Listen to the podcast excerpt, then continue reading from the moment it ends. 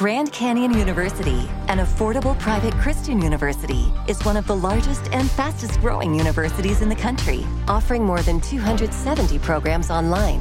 In addition to federal grants and aid, G C U's online students received nearly one hundred thirty million dollars in institutional scholarships in twenty twenty-two. Find your purpose at Grand Canyon University. Private, Christian, affordable. Visit gcu.edu slash myoffer to see the scholarships you may qualify for.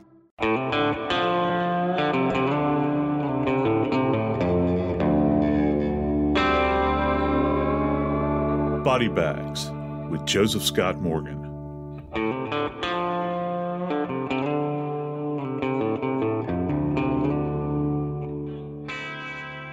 I guess probably when I was about nine, my mother started asking me, back then they used to call me Joey, she said, "Joey, why are you always squinting?" Well, there was a pretty obvious answer for that. I couldn't see well. And so by the time I was, I guess, ten and a half, I had my first pair of glasses. And I've worn them my entire life. I, I've always thought it'd be fantastic to wake up one morning and be able to see my toes without having to wear these things. But they are part of who I am. It is my reality of what I do and who I am. And you're always having to be careful with them. You know, you're always wondering, if I break them, I'm just done for because I can't see anything without them. But you know that there's a picture that's out there of a beautiful, precious little girl with a smile that looks like the sun. It's bright, it's beautiful, and she seems so happy. And this child wears glasses. And the reason she has to wear glasses is that she's actually blind in one eye. Boy, is she an angel. And now, to this date, we don't know where she is.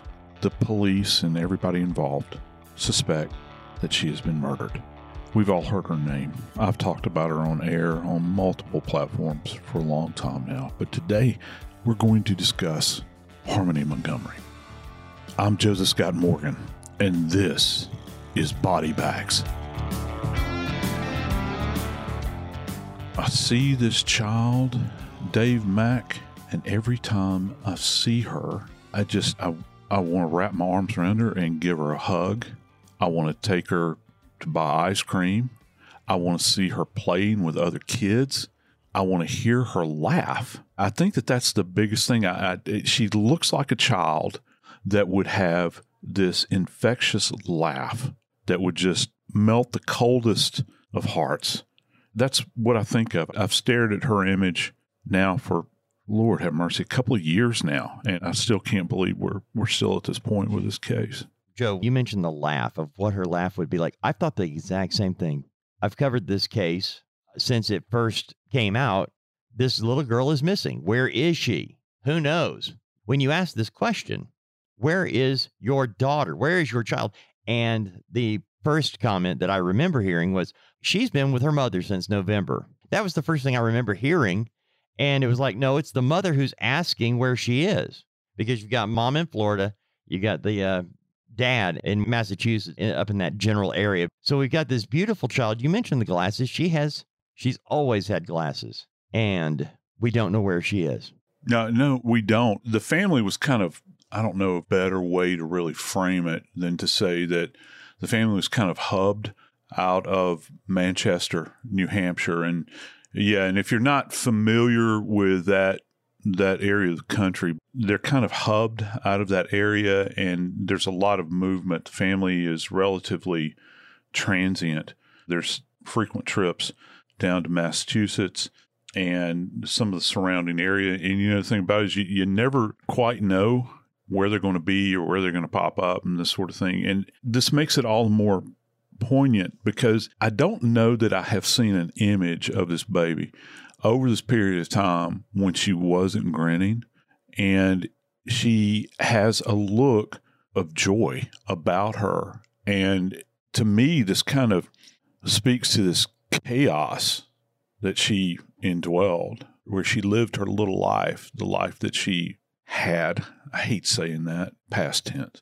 And it's like she had to create her own joy. Now, that's one of the things that comes along with you have those that have been given this, um, I think it's a sacred thing, where you're tending to children like this, and they don't have their faculties about them because they can't control these urges that they have. Many choose not to control them. But yet she has this appearance that she's a joyful child. And can you imagine being this age and you're having to find your happiness within this environment where you're moving around, you know, your family's kind of migrating from place to place? There's so many sad realities in this story. You, because as fathers, you and I both come at this from the same angle. You're supposed to protect these children. And the people who are supposed to protect them can't answer a basic question. Where is she? Yeah, and that, that is very basic. I mean, it, it's one of those things that we talk about here on Body Bags, where we begin to go dig into the life that has been lived, and you begin to understand that it was a chaotic existence many times in many of these cases. For many folks, you don't know where the next shelter is going to be. How much more magnified is this when you're a tiny little girl like this and you want to feel safe? You want to feel like you've got a safe harbor in this environment. And this family was essentially blasted apart by drugs and alcohol. And Harmony's mother, tell me a little bit about her. Her mother, her name is Crystal Sorey. Crystal had Harmony in two thousand fourteen. Uh, she and Adam were together at the time, and she has Jameson, uh, that is Harmony's brother. Crystal had a drug problem for many years.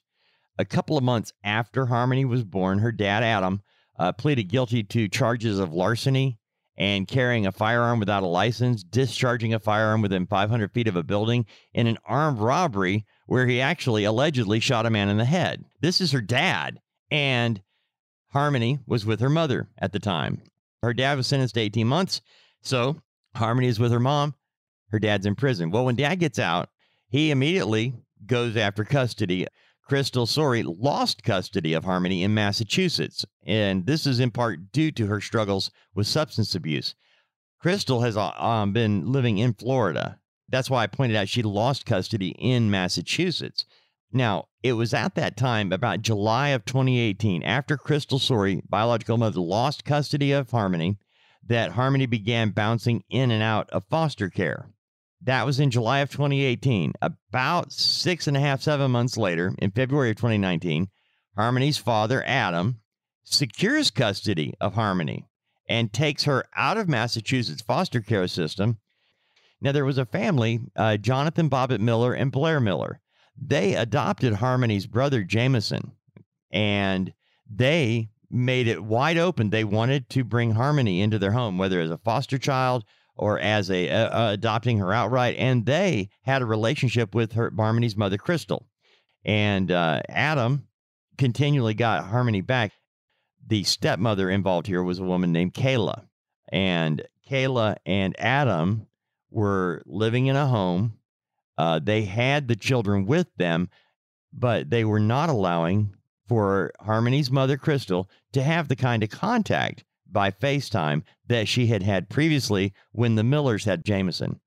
So Crystal, being the mother, can't really identify when Harmony went missing because she doesn't know. She just knows that as she was trying to maintain contact with her daughter, the phone calls and the FaceTime slowly went away. And the last time she recalls getting a FaceTime with Harmony, I believe, was in April of twenty nineteen. And Crystal was trying to maintain contact with uh, child services and with anybody who would listen. And it finally came down, Joe, where Crystal Sorey, again, not the, uh, she is the biological mother, but not the custodial parent. She had, wrote an email to the mayor of the town and said, "My daughter supposedly lives there, but I can't get the dad to get in touch. I don't know where she is. I haven't seen her. I haven't talked to her. Please help me."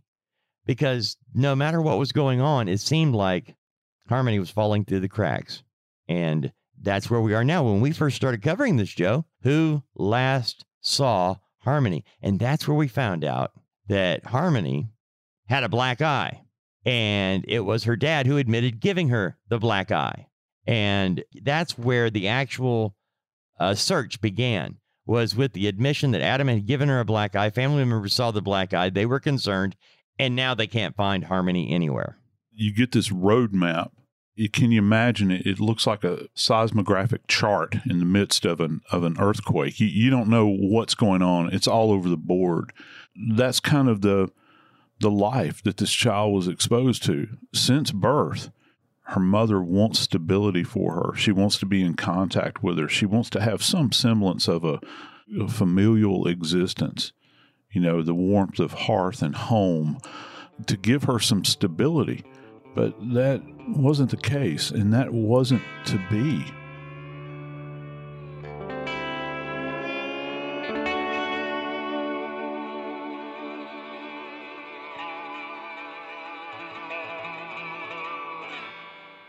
America, we are endowed by our Creator with certain unalienable rights, life, liberty, and the pursuit of happiness.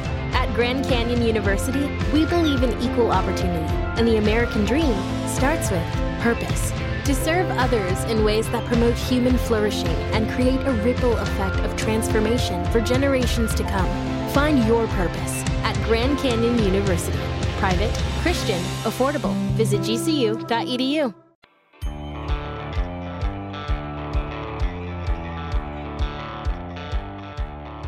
Not as much with adults, but with children, when they go missing, there's an image that pops to mind for me. And it's an image of people walking shoulder to shoulder, abreast, if you will, across fields and through forest.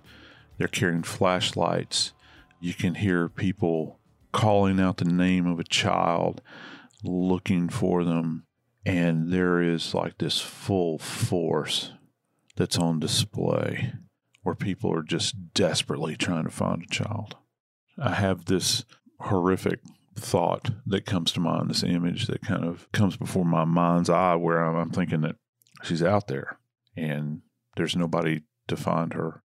Big, bold men with flashlights searching under buildings and going through the forest and all those sorts of things, where they're demanding that this child be found. That, that that's that's not the case here. Harmony, the trail had been cold for so long. You lost time, and time is the most valuable asset that you have when you're looking for a missing child. I mentioned that Harmony kind of fell through the cracks, and in some cases she did. There were people responsible for her that shouldn't have been. I don't know the right way to phrase that. They were incapable of taking care of themselves, much less children. But in the case of her fa- biological father, he had three other biological children with Kayla, the stepmother to Harmony, Harmony Montgomery. So the stepmother having three biological children of her own, and they were all back to back to back, I believe, from twenty nineteen, twenty twenty, in that three children space there. And she, by her own admission, she and uh, uh, Adam both did drugs. And when she mentioned drugs, it was crack cocaine, heroin. Those are two of the biggies that they used on a fairly, like a daily basis. And what we don't know is where in the mix was Harmony. We know that the Miller family had Jameson, that they adopted him. They wanted to get Harmony. Uh, the biological father, Adam, cut off contact. He got Harmony in February. By April, he's cutting contact and not responding to questions from biological mother Crystal or anyone else for that matter when it came down to Harmony. But when a family, I believe his name was Kevin, uh, Uncle Kevin said, hey, he saw Harmony with that black eye. Adam Montgomery admitted to beating her, hitting his daughter in the eye. Yeah, and the, the genesis of this, and this is, again, this goes to the situation that Harmony is in. She's the oldest among all of these children that are in here, okay, that are in this mix.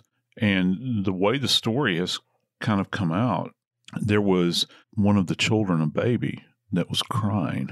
And Harmony, in an attempt probably to make Adam, her father, happy, was trying to soothe the child. And when he walked into the room, he apparently noted that she had her hand over the baby's mouth in an effort to, you know, to try to knock down the sound in there. You wouldn't want Adam to be displeased. In her own little way, she's trying to add calm to the storm. And apparently when he saw this, this is when he struck. And this uncle is, he's key to all of this, because when he, he walks in and sees Harmony with this black eye, you know, look, kids are going to get injuries. That's just the nature of it. You look at your child and say, how in the world did you get this? I fell off my bike. I ran into a limb, or just any number of things that, that will happen with kids. It's just price of being a kid. But the fact that the uncle makes note of this, and he sees that she's got this, this insult to her eye, you begin to think, what happened? The guy admits to it. He said he struck the child. And here's another thing. Many times with black eyes, and this is really kind of sinister, many times with black eyes, I always take a long look if I can, because you're thinking it's not necessarily that impacted something directly around your eye, but if you get these these little kind of crescent-shaped hemorrhages that are inferior uh, to the eye on the bottom aspect. So they're the orbital ridge or the orbital suborbital area, like where your eye socket is. You begin to see these presentations down there. One of the things that comes to mind from a forensic standpoint, when you're uh, trying to assess these injuries, you're thinking, well, is there an underlying basilar skull fracture? And that's kind of ominous when you think about it. Did she have an indwelling injury that had gone untreated at this point? How pronounced was this blackened eye? Was there any indication that perhaps they were bilateral, where you have these blackened eyes, the left and the right? Because that's certainly an indication. Usually boxers get these. You see people that get rhinoplasty or nose jobs, they always have these uh, bilateral blackened eyes. Uh, some people refer to them as raccoon eyes. When you're trying to assess and you're thinking about all this, what else just lies beneath, literally, what else just lies beneath from if, if a physical assessment was done? Was she ever taken to a doctor? Did they ever do a head x-ray? And, and it doesn't have to be a neurologist. Was a family physician there, you know, just to hold up a finger and say, hey, baby, I want you to track my finger to, to watch it now. Watch it very carefully. Don't move your head. Just move your eyes. And you're trying to assess, you know, what the neurological status of the child is. And so it, you're left with this this image that this uncle has painted of an insight into the world in which Harmony and all of her siblings were indwelling. And on top of that, you've got this constant movement of the family uh, around about. And again, what's really very ominous is the home that they were occupying. And when I say home, I'm talking, this thing is so tiny, Dave. It's a single bedroom dwelling. It's an apartment. And it's older, and you've got all of these people packed in to this location, and there's all kinds of scary people coming in and out of this environment where you're buying drugs or you're selling drugs. This is going on, and you're around all of these kids all of the time. And now, again, as has happened throughout the father's life, certainly as an adult at least, he's faced with the proposition of being evicted again. He's being faced with that again, and I have often wondered, in this case, was it was that the tipping point? Was it perhaps that Harmony just became too much of a liability?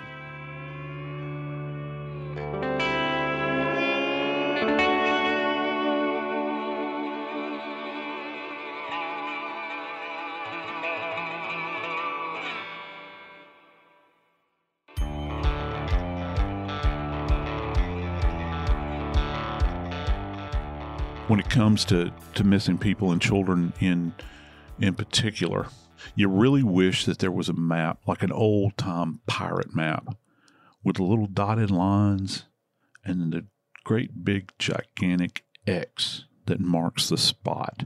So at least you know. It doesn't exist here, Dave. It, it doesn't exist on any level of this case at all. There is so much confusion about the Harmony Montgomery case. And it's because the people who usually know these things of, uh, for instance, like parents, actually, even if they're lying, you can track what they were doing and, and figure out where they were.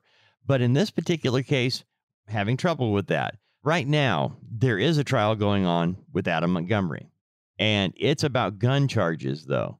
It isn't about Harmony Montgomery or anything to do with Harmony Montgomery. In this particular case, it's about guns. And something came up during this trial recently. His ex-wife, uh, Kayla, we mentioned her earlier. She was actually a stepmother to Harmony the last time Harmony was seen that we're aware of. And so her testimony at this gun trial set the stage for what was taking place in their home as they were getting ready to be evicted. Uh, you mentioned the type of home it was. Well, they were being evicted. They had been evicted from other places. And Kayla was testifying about the scary people that were coming into their world every day. They had the three children that Adam and Kayla had together, and then Harmony. Uh, their son, uh, Jameson, was living with the Millers. They had since adopted Harmony's little brother. So you had four children living in the home with Adam and Kayla Montgomery. Kayla Montgomery had a job. From six a m to two p m every day, she worked at Dunkin' Donuts, and the children were in the care of Adam Montgomery during the day. Now, when Kayla said that after she would get home, by the way, she didn't have a driver's license and didn't have a car, so Adam drove her to work at six in the morning and picked her up at two in the afternoon. I have to wonder if the children were left at home or if they took them with them. We haven't figured that out yet. No, no, no. I've wondered that same thing because I've heard this repeated several times. I've been watching this trial, and I've thought about this on several occasions. Were those babies left unattended in that house? And if they weren't left unattended, by whom were they being attended? You know, because we've had this kind of interesting, to say the very least, and I'm putting it very mildly, cast characters that kind of pass over this threshold in this home, Dave. Right. And they're drug dealers there. And, and Kayla Montgomery testified to that. Drug dealers either bringing drugs to them, buying them, or trading guns for them. She talked about how there were guns in the house. And again, that's where he's on trial right now, is on gun-related charges. But you have this chaos. She called it a home of chaos.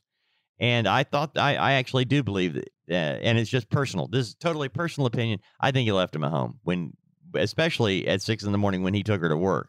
But we don't know. Anyway, that was the case. That was what was going on in the home at the time Harmony was last seen. So Adam Montgomery is on trial for the gun charges, but there is something that everybody needs to be aware of. We talked about Harmony Montgomery having a black eye. Well, there was enough evidence of this that as police were investigating where she, where is she? Well, they were able to come back and charge Adam Montgomery, and he was actually jailed, uh, or he was indicted rather, on an assault charge for hitting her and giving her a black eye around the time she was last seen. Now, Joe, the police have zeroed in on December seventh of twenty nineteen as the day they believe Adam Montgomery killed Harmony Montgomery. She was last seen in December when she was uh, twenty nineteen, when she was just five years old, but she wasn't reported missing for two years. And then it was only because mom hadn't been able to see her. Enough people that were involved hadn't seen her. So two years. And Adam Montgomery, when he was challenged on it, said, no, I gave Harmony's with her mom in Florida. That was his flippant response. So bottom line, we have Adam Montgomery on trial right now on gun charges. He has been indicted for assaulting his own daughter, Harmony, but we don't know where Harmony Montgomery is, and the police have zeroed in on December seventh. What do you do with this, Joe? How do you go to trial without a body? You look for an element of the body. It goes to the heart of of what we do from a legal perspective. You have to have the corpus delicti. Well, how do you define that? And the corpus delicti means, it, it means a lot of things to a lot of people. I probably misuse the term frequently. I've gotten into discussions, quote, I'm doing air quotes right now, with Nancy Grace over this. and and you begin to think about corpus delicti. What is that? Some people will say, well, it's the body of the crime. I argue that it's actually the body, you know, that thing that you can appreciate. And so what constitutes the body? Well, can it be an element of the body? In the past, we've thought about things like hair, skin. We've thought certainly about blood, right? And when you begin to look at it from an elemental level, you know, what makes up, you know, a human remain? You know, in the world that we live in now, we're thinking D N A, right? How much of a sample do you need in order to say that something nefarious has happened here, perhaps a homicide at this point in time. And here, here's kind of the beauty of this, the, if there can be beauty, the police did in fact go to this home that this family had lived in. And they, let me tell you, they, and, and it wasn't just the locals. Now you've got the feds taking an interest in this. And they had their evidence response team that was out there at the scene, as the E R T is what's referred to as, along with the local police. And they went in, Dave, to this apartment, and they began to to take this thing apart. And they really did. They they were searching the floors. They took up tile. Uh, they took out part of the closet. We do know that they took apart the sink, and it seems like there was a case that we covered not too long ago where we talked about uh, drain traps. And with drain traps, that's kind of the curved area that you have beneath the sink. It's not kind of, it is the drain trap. Uh, and that's a evidence-rich area where if you take that area apart, if there's any kind of tissue that's in there, it, it will be captured within there potentially. You also go into the tub to look for these sorts of things. I was, I don't think that I saw them taking the tub out of the home, but they did take the plumbing. But I think, Lord help me, the most ominous thing is when you see, uh, there's videotape of this, these great big powerful men that are dressed in crime scene attire, and they're wheeling the family refrigerator down the street. And this is in connection to the search for Harmony. Why the refrigerator? I've worked cases in the past where you had to have a source of of refrigeration, if you will. Okay, and in, in this in these terms, I'm referring to like a deep freeze. I've never encountered a case with a refrigerator. And, and keep in mind, when we measure things, we generally sales position, or you know, when we're trying to buy an item, you think about home. It's measured in square feet. The interiors of refrigerators are measured in cubic inches. You'll see that annotation, you know, when you're going to buy something. But it's a very limited space. Why would they want the refrigerator in association to a child that is missing? And I found that many times when there is a death that occurs, and not this case in particular, but just in general, I'm talking in general terms, many times what will happen is that bodies will be placed in cool areas for storage until the individuals can decide what to do with the mortal remains. It gives them time. It puts time on the clock for them, if you will. That, of course, as an investigator, has entered my mind. Now, I don't know that I'll ever be able to unsee that, see that refrigerator being wheeled down the street. The authorities still have yet to show their cards at this point in time relative to what they found, other than the fact there has been a a comment that was made that says they found some biological evidence, okay? And that's that's very broadly stroked. you, you don't know what the nature of that is. We know that the child, that Harmony had been there, or we actually have to assume that. We don't know anything for sure because of all the lying that's gone on. But yeah, yeah. And, and listen, I'm glad you're saying this, because I really want to frame this for our fans just to understand, because the kind of uh, the default statement in many of these cases is, and I hear this over and over again, well, you're going to expect to find biological sample of somebody that lives at the home. You're absolutely right. You should find biological sample that is representative of a particular individual, specifically if you're referring to D N A evidence. It's part of a life being lived in a home, right, Dave? So uh, if you're talking about a grown man, he's shaving, you have blood that issues forth from our bodies. You'll find evidence of that and dead skin cells and all sorts of things. But here's the rub.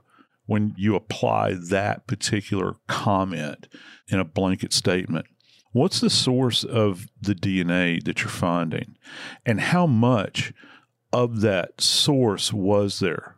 So we begin to think about things in terms from a medical legal standpoint, and this is an interesting term to, to certainly hear when it applies to blood, is the amount of blood that you have at the scene, is it compatible or is it incompatible with life?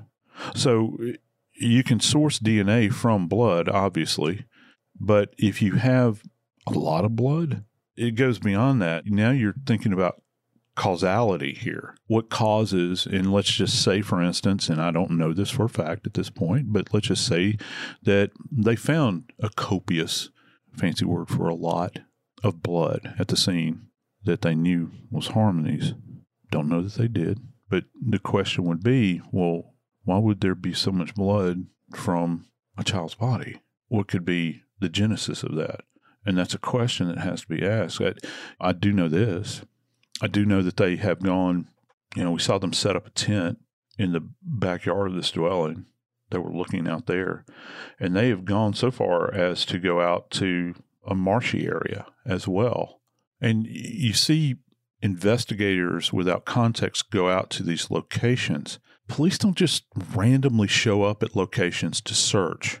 You know what I'm saying? You have to be purposed to go there. Well, they're not allowed to go and just willy-nilly search without having probable cause. They have to search for something specifically. They have to have a search warrant. They do. They have to cover all of the bases in order to facilitate that. Now, there are those circumstances where you might go privately own piece of land and you go talk to the owner and they'll say, uh, they very well might say, uh, yeah, sure.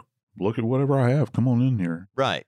But most of the time, you really want to make sure that when you're making a case that you have in your search warrant contained in there, first off, what are you looking for? How long are you going to be here? What areas are you going to search? Those sorts of things all have to be contained, because if you don't have that documented from, from a legal standpoint and you don't have a magistrate or judge that signed off on this thing, anything that's generated or develops out of that search, it's a much higher standard without the warrant. You have to be very specific, and there's a distinct possibility that anything that's developed out of there could be thrown out, and there's already enough problems with this case. The one thing that we must have, the one thing that is required, is to know, where's Harmony Montgomery? I'm Joseph Scott Morgan, and this is Body Bags.